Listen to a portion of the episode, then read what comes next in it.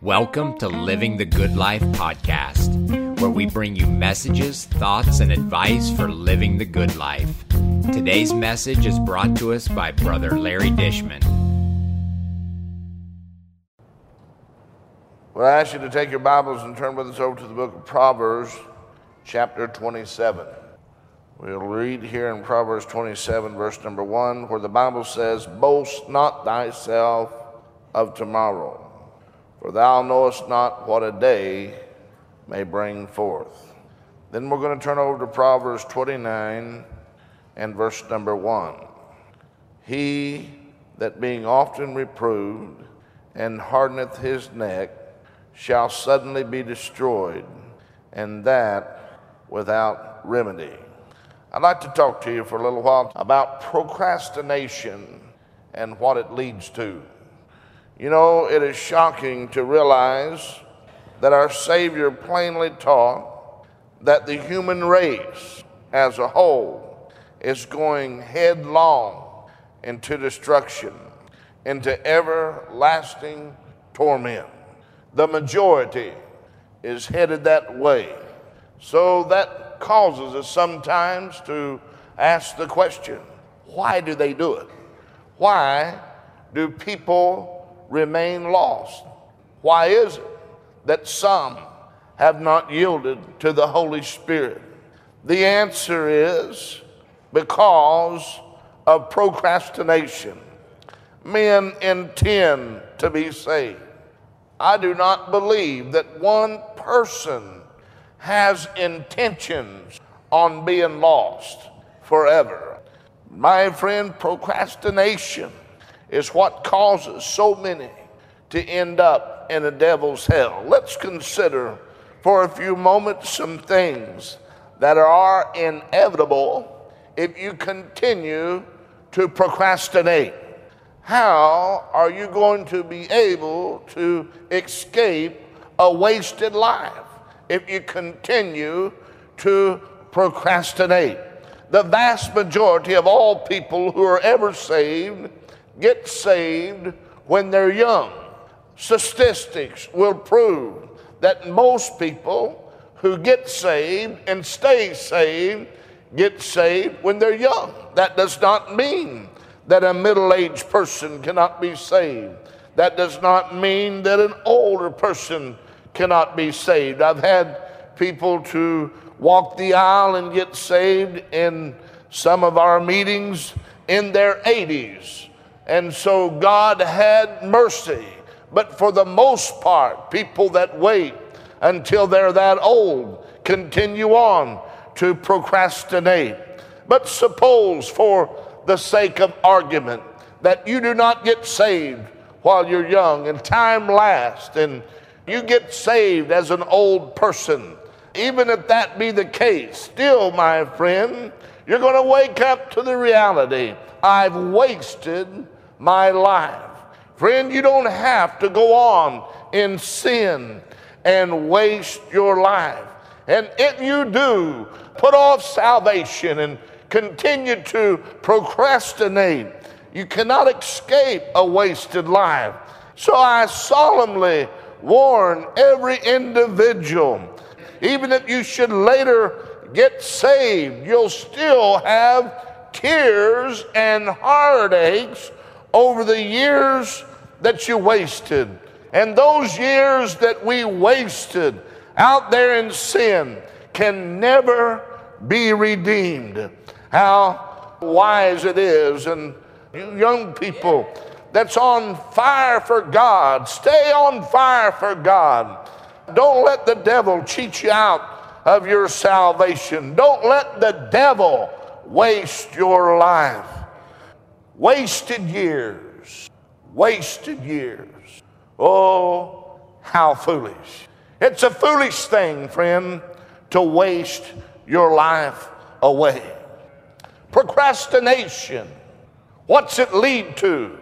Procrastination leads to more sin.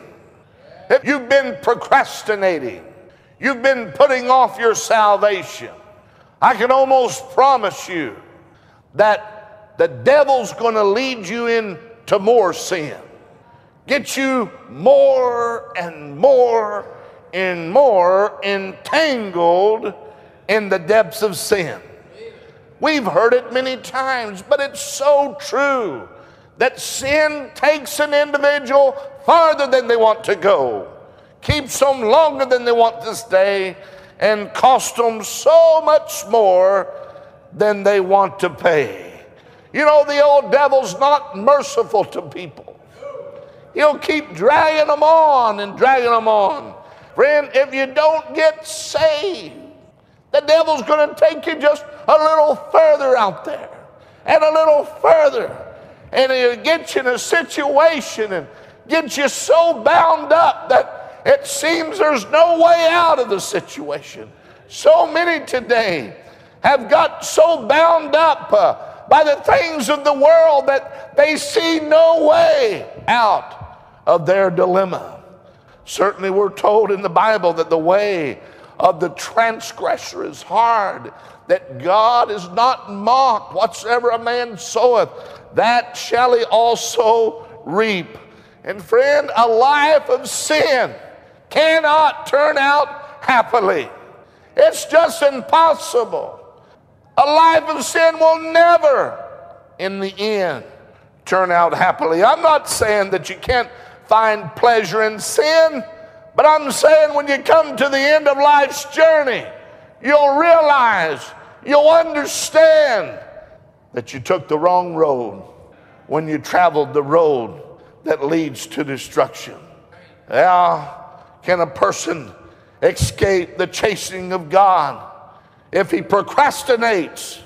How can he escape the inevitable train of sorrows that follow the road of sin? And that's so true. There's a train of sorrows that follow the road to sin. Sin is a blighting and it's a hellish thing. It leaves its mark of pain and shame and heartbreak and a guilty conscience wherever it goes. Suppose you continue to procrastinate a few more years. Even if you later get saved, you still cannot avoid the wrath of God and the punishment of sin that inevitably follow. I'm talking about broken homes, broken health, prodigal children, lost friendships, bleeding hearts are the inevitable consequences of sin.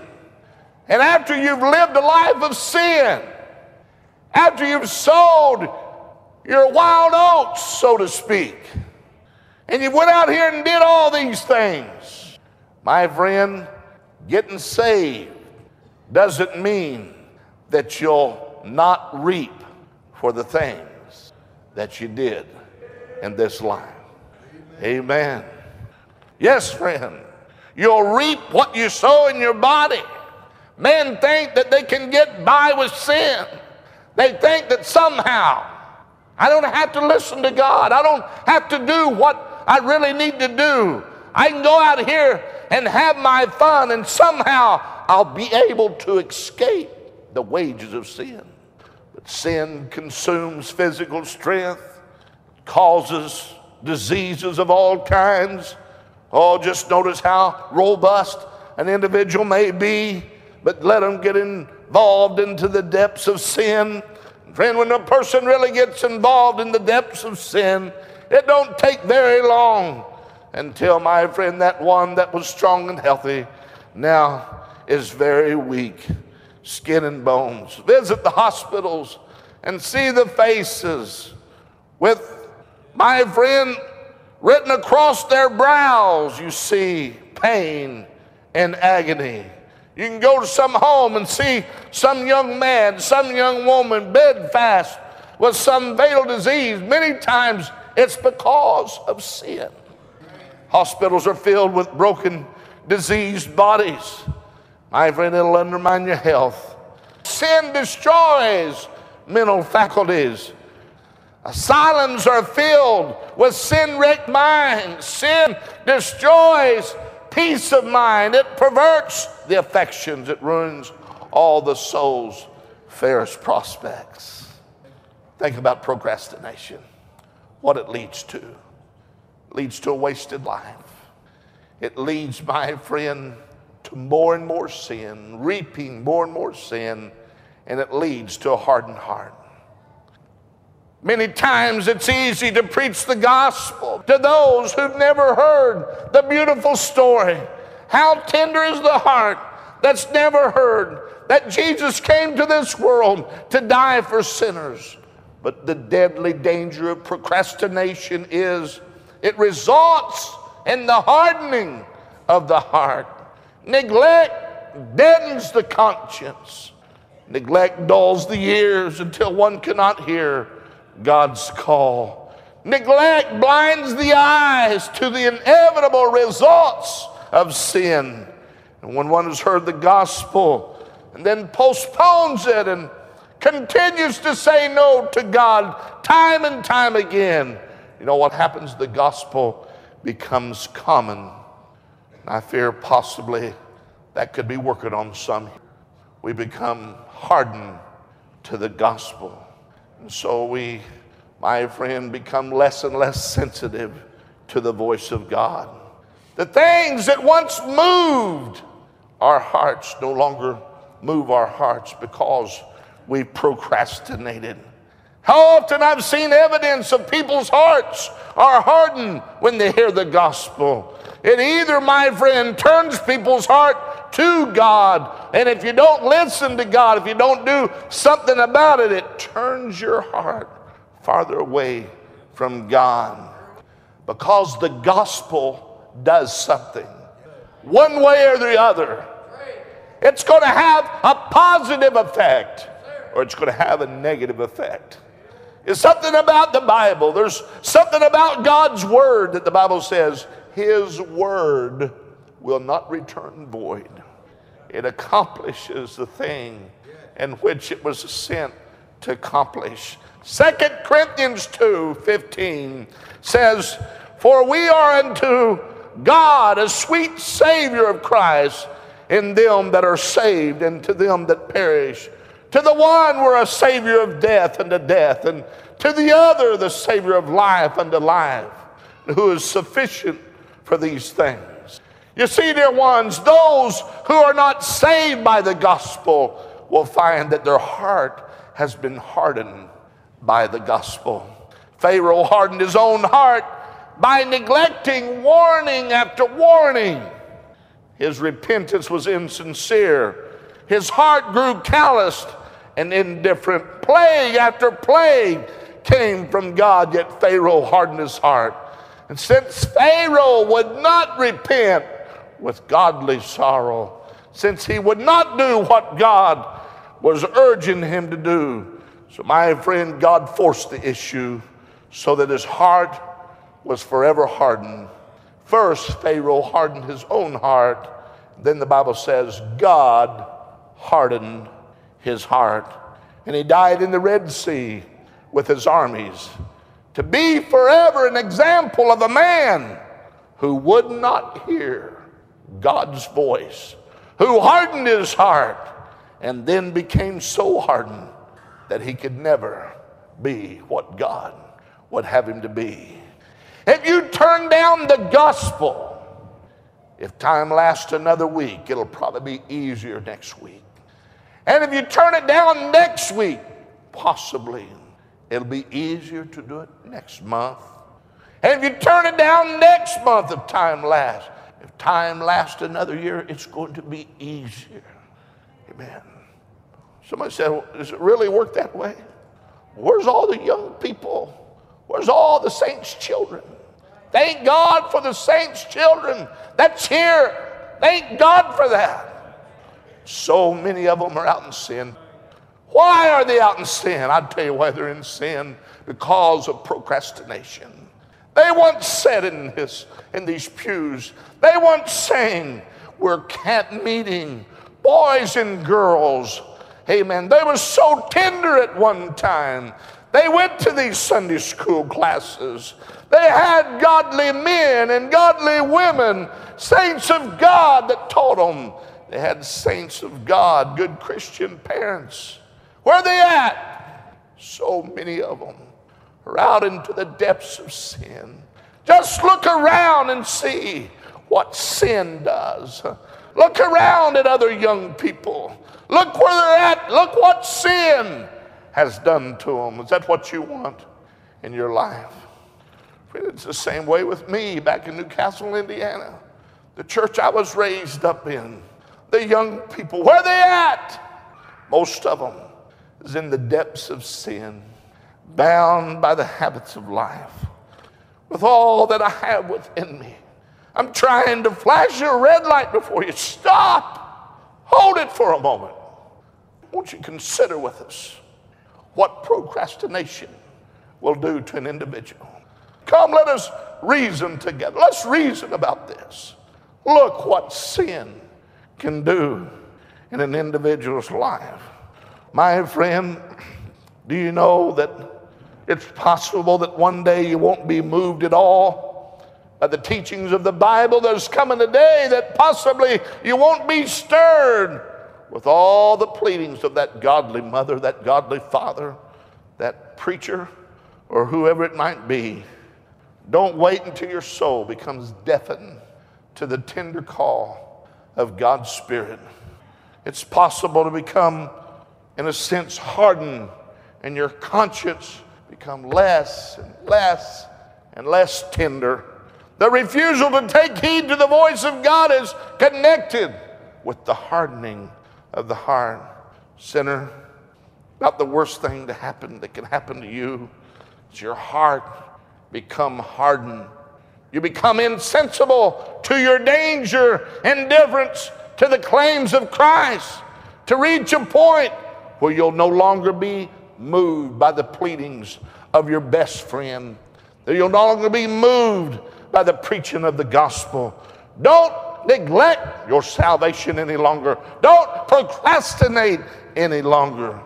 Because do you believe that the sweet Holy Spirit is going to strive with you forever and ever? That He will never become angry? How many insults do you think God will take from your wicked, unbelieving, Christ rejecting heart before He allows you to slip out into a lost eternity?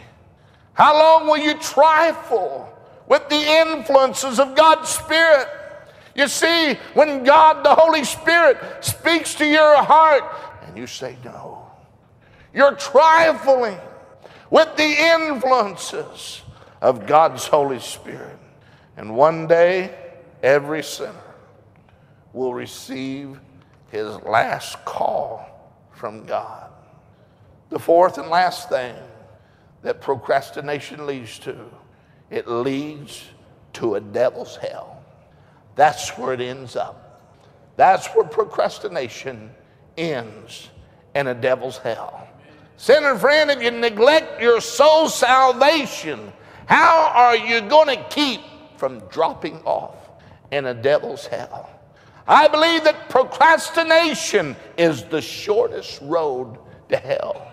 It's the quickest way to get there.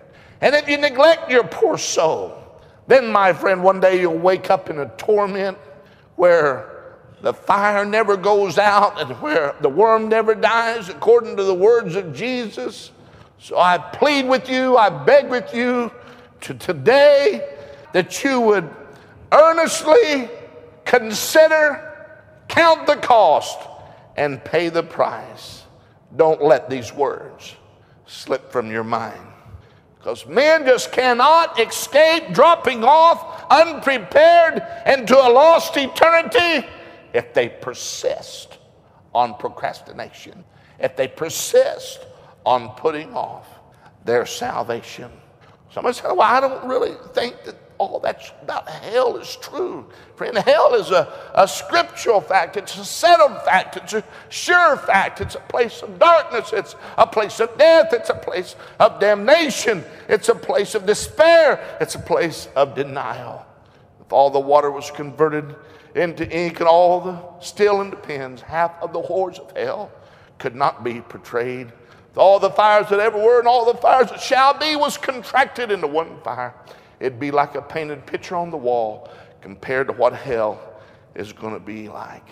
Hell is one long night, and after you've been there 10 million years and look towards the future, you can only see eternity. It's stretching on and on without any hope. My friend, when once the gates of hell are shut, they'll never be unbarred again because on every chain of hell is written forever. No doubt Felix is in hell. You know why? Because of procrastination. From what I can tell from the Bible, Agrippa is in hell because of procrastination.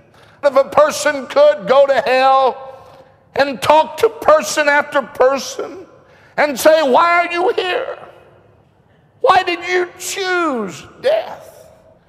Why did you choose sin? My friend, I believe that they would all say, I intended to get saved. I expected to repent of my sins. I knew I ought to be saved, but I didn't see any need for hurry. I was just a young person when God started dealing with me. I, I postponed the matter. I neglected my soul's salvation. Now, at last, when it's too late for mercy, too late for pity, I'm forever lost in this place of darkness. I believe as you would go from one to another among the doomed souls, most of them would reply, they intended to get saved. They thought for sure they would. They meant to repent of their sins, but they put it off. Waited a little longer until at last they awoke in the devil's hell. Let me tell you, to every sinner, to every backslider, do you know what your greatest danger is? Somebody said, I think it would be to be a drug addict or to be an alcoholic or a drunkard or to be bound by sin. That's my worst danger. Your worst danger is procrastination. That's the worst thing that you can do. Because for every other kind of sin, there's a remedy. But there's no remedy for the individual who faithfully resists the Holy Ghost. However bad your past, however guilty your conscience today, if you will repent, place faith in the Son of God, turn to Jesus Christ, you can have forgiveness and salvation. But if you neglect, you're almost in hell.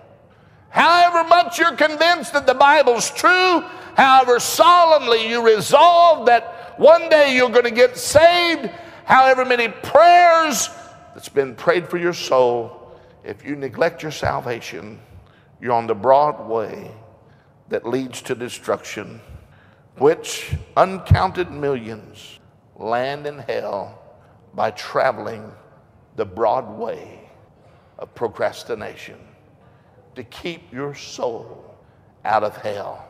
Turn from your procrastination and repent of your sins.